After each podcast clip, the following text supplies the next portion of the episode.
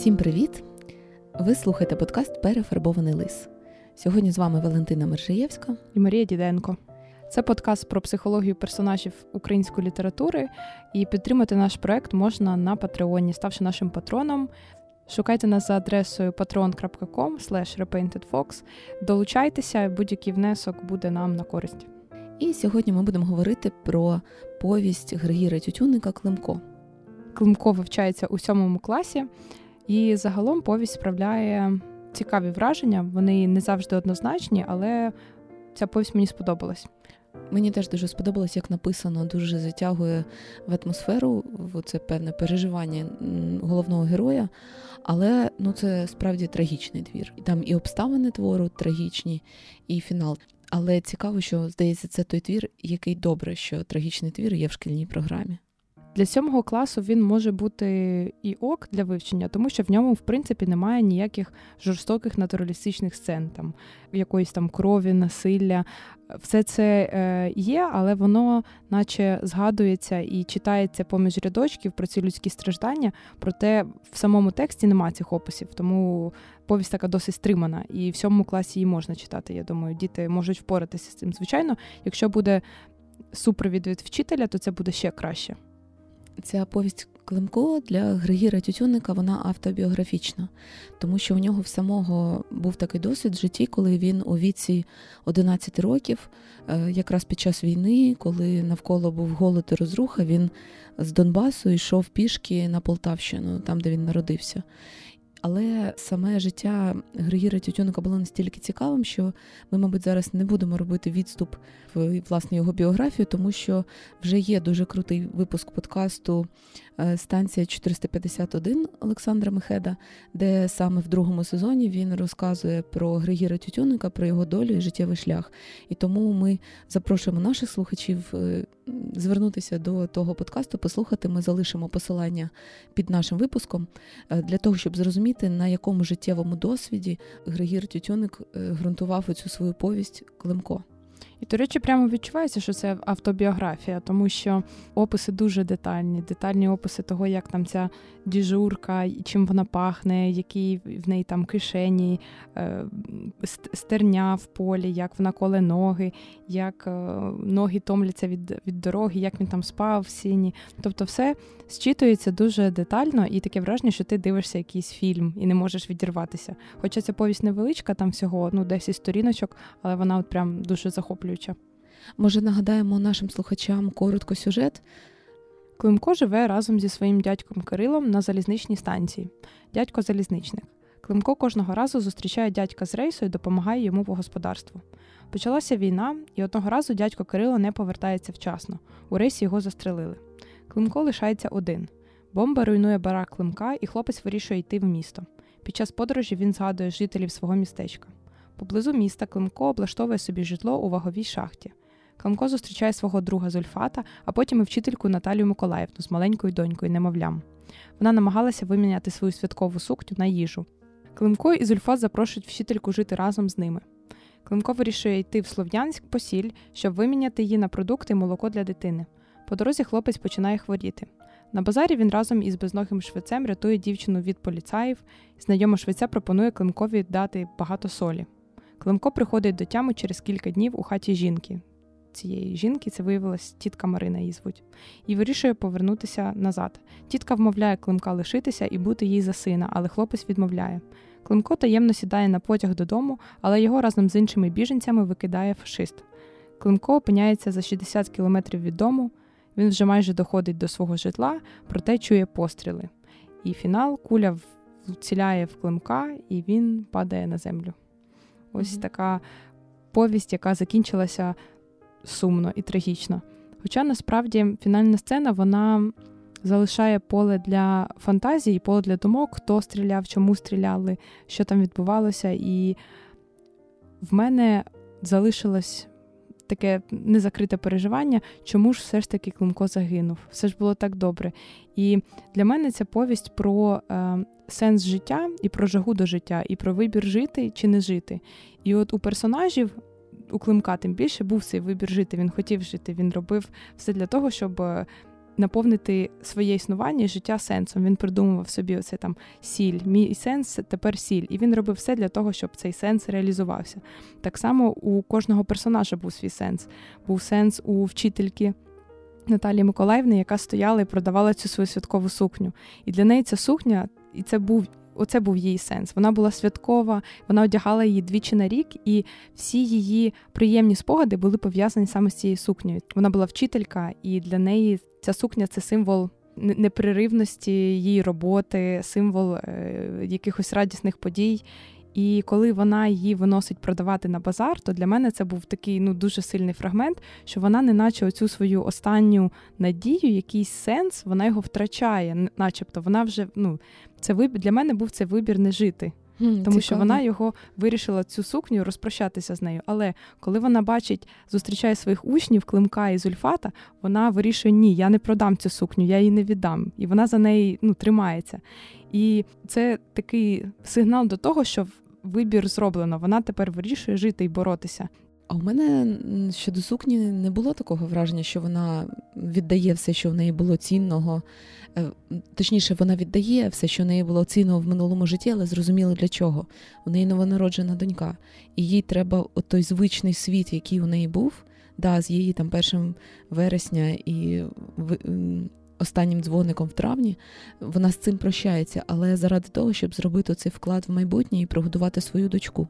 Тобто, у мене немає відчуття, що вона остаточно прощається з цим життям. Це просто необхідність, яка рухає нею тут і тепер. Ну, воно знаєш, як. Мені здається, що це можливо те, що її тримало, і коли вона з цим прощається, звичайно, що ми розуміємо, що в неї є мета, в неї тепер є донька, їй треба і годувати її і думати про себе. Але оце так такий символ того, що все все вже як раніше точно не буде, і оцієї якоїсь радості і подій. То для мене це дуже трагічно в цій повісті щитувалося, і такий сильний акцент на цьому був розставлений. І коли хлопці е, запросили вчительку до себе жити, вони потім ще проникли в школу і забрали троянду, яка стояла так, на підвіконні. Так, я теж на це звернула увагу. І це було от, мене це так розчулило, що вони, неначе цією трояндою, як повернули все ж таки от цю радість її і сенс її життя вони забрали. Е, да, Троянда це ніби надлишкова річ. Вона не потрібна так. для виживання, але вона такий, ніби місточок, який зв'язує з мирним, спокійним життям до війни. Оце якийсь гедонізм, насолода від життя, від радощів. Звичайно, що всі думають лише про базові потреби, бо коли в тебе не коли ти в небезпеці, коли ти голодний, коли тобі нема де жити і спати, то ти не думаєш там про веселощі якісь. Але оце намагання зберегти а, якісь вищі сенси, це для мене дуже цікавий момент був. Взагалі, коли читала, то згадала Віктора Франкла. Це психолог, логотерапевт. Він а, був е, в'язнем в концентраційному таборі. І він якраз в часи Другої світової. Так, так, і він е, його пройшов. І е, коли закінчилась війна, він вийшов з табору. І є книга Людина в пошуках сенсу. Вона дуже маленька, раджу почитати, дуже цікава. І там він описує, що допомогло йому пройти таку страшну ситуацію, і описує, що відбувалось навколо нього. І він говорить про те, що його тримав сенс. У нього в думках була ідея книги. І коли він вийшов із табору, він за 10 днів написав цю книгу. Тобто лише одна оця така надлишкова якась річ тримала його і не давала йому впасти духом. І оцей вибір жити він його він його робив кожного дня. Хоча люди, які були з ним в одних умовах, в одних же в одних бараках вони жили, і там були і страшна антисанітарія, і не було їжі, і ем, люди були такі деморалізовані абсолютно. Він був в таких же умовах, проте він тримався за свою ідею, і за він знайшов сенс в тому, щоб вижити заради того, щоб написати цю книгу. І дуже схоже для мене оповідання Климко, схоже за ідеєю своєю з цією книгою.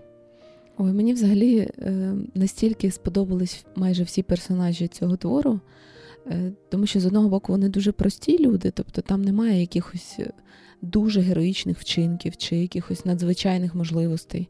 Е, всі живуть дуже простим життям, але при цьому вони всі доволі людяні.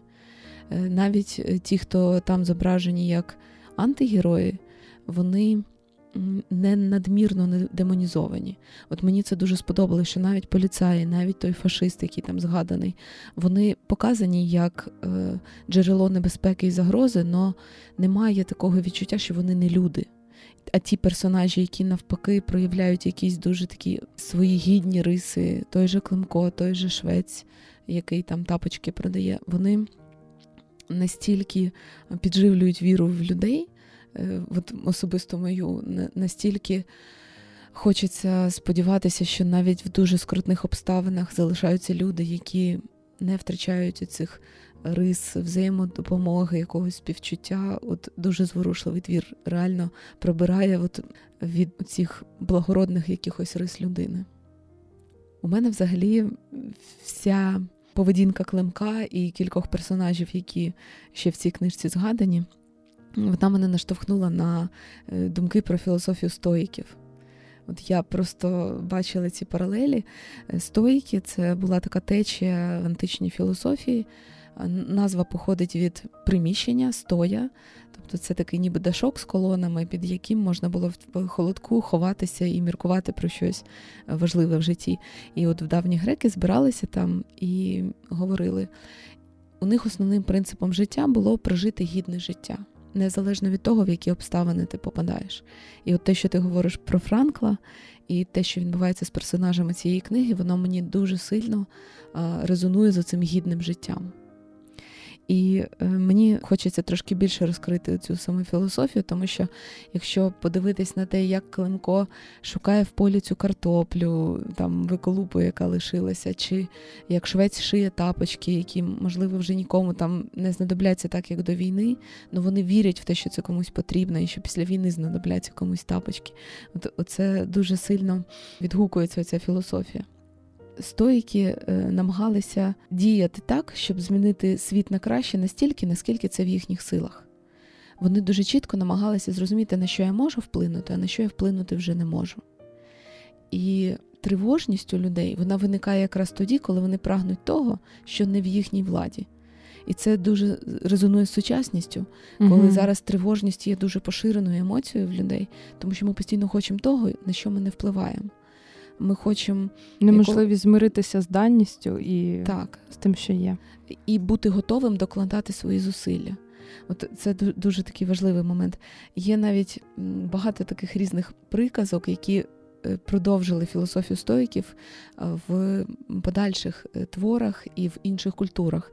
От, наприклад, є відомий вислів в європейській культурі: дай мені Боже сил змінити те, що я можу змінити, дай мені мужність прийняти те, що я змінити не можу, і дай мені мудрості відрізнити одне від іншого. Це в європейській традиції така фраза, її різним людям приписують. Я тому не буду точно вказувати авторство, тому що знайшла кілька різних джерел.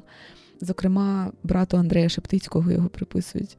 От. Але це дуже зрозуміла думка, тому що, наприклад, я і в індійській філософії знаходила, був такий там мудрець Шантідева, у якого є. Вислів, навіщо журитися, якщо все ще можна виправити, і навіщо журитися, якщо вже нічого виправити не можна. І той же самий вислів е, Далай Лама висловлює в одному з своїх творів. Тобто, це мені здається, це якась така загальнолюдська позиція, яка дійсно говорить про якусь таку мудрість життєву. І якраз у стоїків було такі чесноти, які вони намагались розвивати в собі і пропагували, що це саме те, на чому тримається гідне життя людини. Перше це мужність, ну або доблесть, це така сміливість і вміння дивитись в обличчя дійсності, реальності і діяти відповідно до цих обставин. Це здатність робити певні рішучі дії і виконувати свій обов'язок, незважаючи ні на що. Друга чеснота це справедливість. Е, стойки це визначали як гідне і співчутливе поводження з іншими людьми в буденному житті. Не подвиги якісь, а от коли ти щодня в буденному житті, незалежно від статусу цих людей, поводишся з ними гідно і з повагою.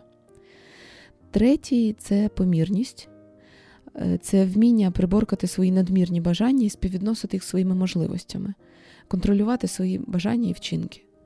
Непогано мати амбіції, чогось прагнути, але прагнути того, чого ти не можеш досягти своїми силами, це не дуже є розумним з точки зору стоїків.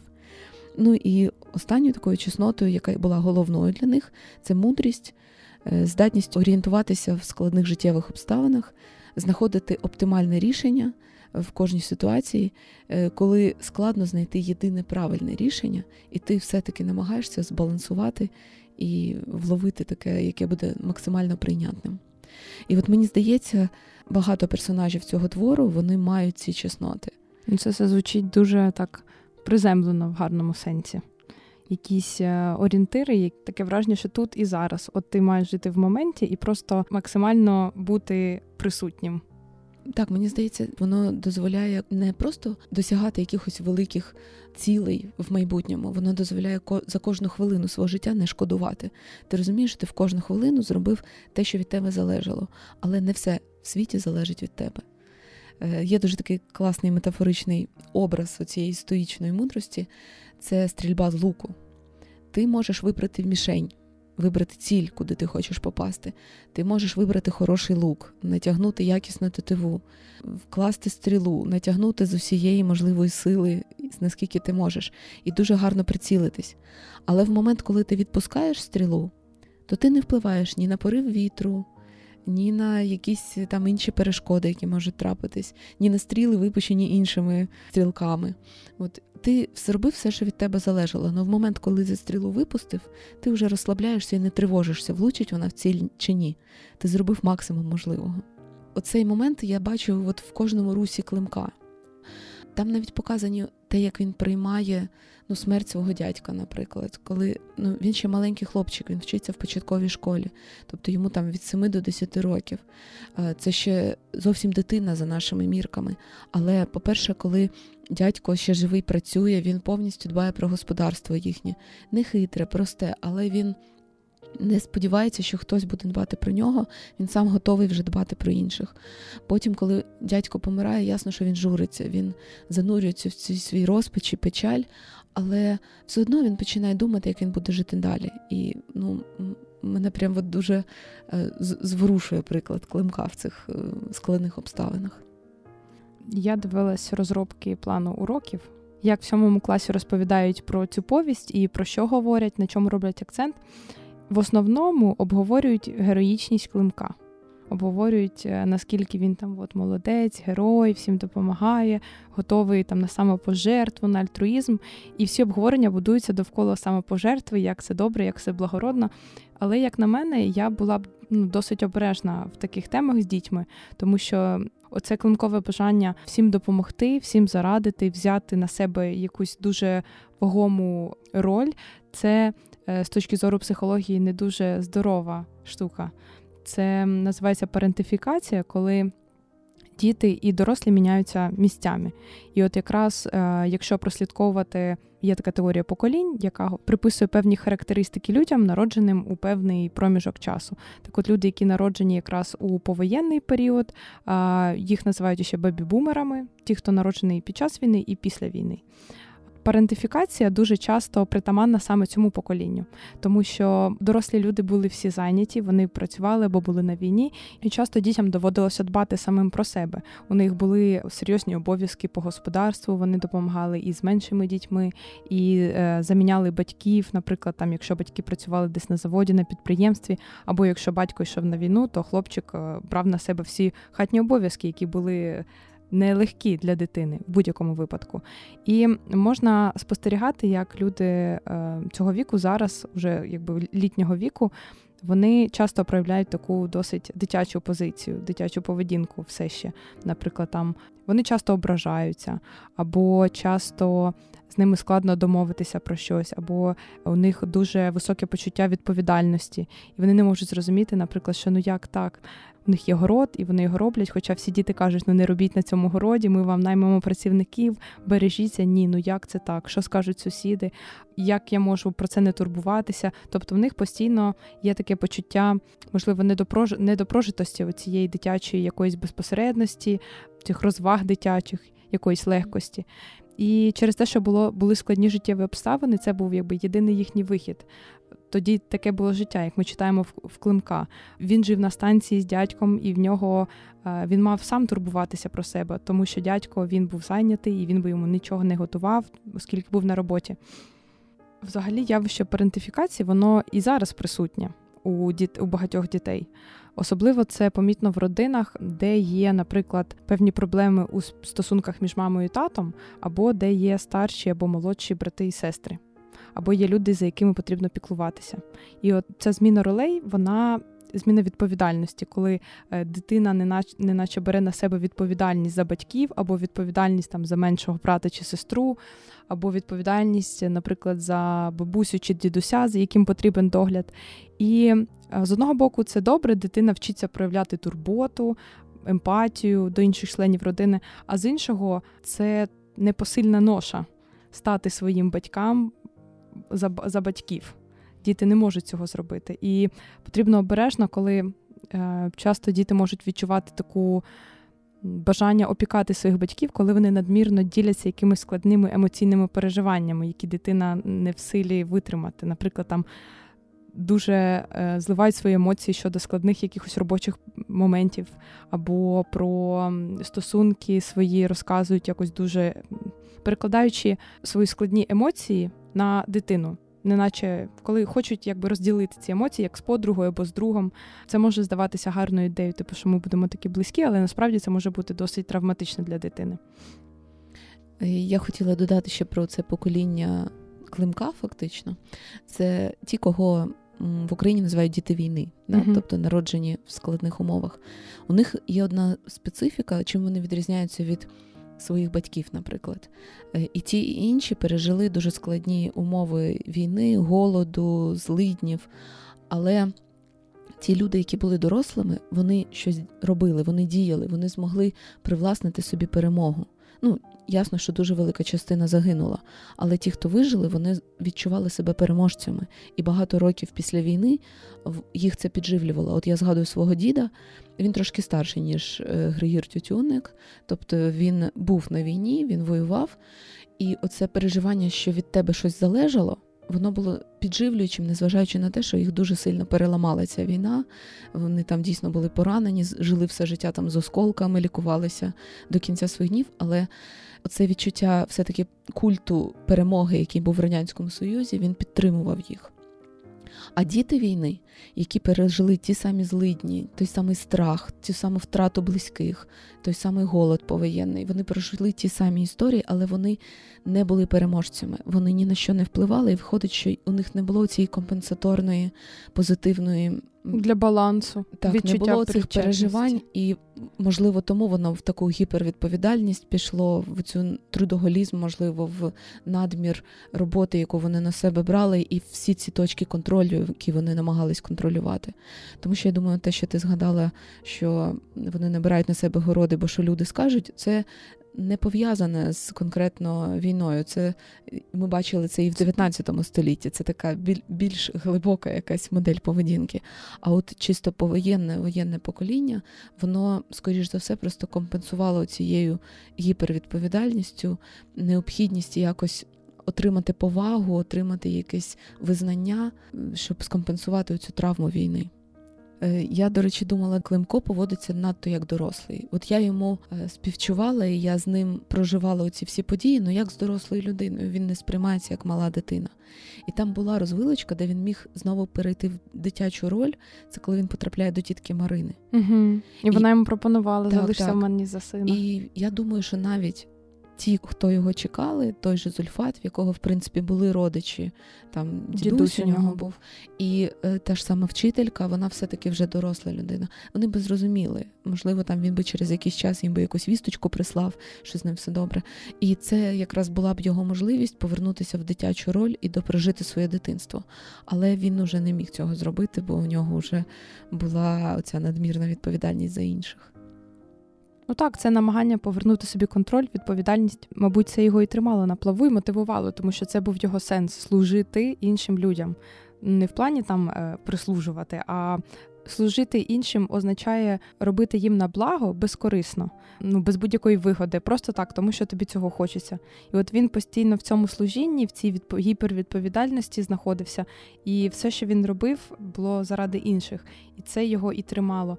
А з іншого боку, його шкода, тому що в нього не було цього беззаботного дитинства, яке мають діти зараз. Та я думаю, що він заради власного виживання він би не зміг можливо пройти весь цей шлях і пройти через ці всі труднощі, це дійсно може здаватись надмірною загрозою, надмірними випробуваннями, але заради інших дійсно люди можуть робити більше. І знову ж таки, якби тільки не його малий вік, якби йшлося про дорослу людину, то взагалі ніяких проблем я в цьому не бачу. Е, здатність піти на самопожертву, служити спільноті, служити чомусь більшому, просто неспівмірно це по відношенню до дитини. Але це знову ж таки про ту саму філософію стоїків. Вони вважали, що саме головне е, це жити згідно з своєю природою. Природа тварини в тому, щоб просто добути собі їсти, е, облаштувати собі житло і подбати про своє потомство. Але людина це більше, людина це соціальна істота і розумна істота. І тому вона має дбати про спільноту, про добробут е, різних людей.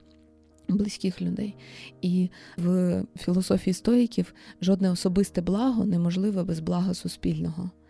Тобто, якщо ти дбаєш лише за себе і не дбаєш про спільноту, то і твоє особисте благо буде недосконалим, неповним, або ти його не зможеш досягти.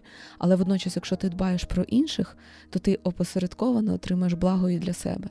Якщо ти вкладаєшся в те, щоб в суспільстві навколо тебе жилось добре, то і тобі в цьому суспільстві буде добре. Ну, але з іншого боку, треба не забувати, що в літаках, якщо аварія, то кисневу маску спочатку собі треба одягати, а потім тим, хто поруч. Взагалі, насправді, ще цей твір мені здається дуже добре, що він є в шкільній програмі. От незважаючи на його трагізм, я коли записувала бонусний випуск з своїми учнями, 11-класниками, ми говорили про травматичність е, Федька Халамитника, і я почула несподівану для себе думку. От Тамара сказала, що їй було боляче читати цей твір, вона плакала від нього, але вона рада, що вона його прочитала і прожила ці сильні емоції. Ох, це мене дуже цікаво торкнуло. Тобто не треба оберігати дітей від драматичних і складних емоцій. Нехай вони їх переживають, просто їх треба супроводжувати, так. щоб вони їх не зламали, а дозволили це пережити.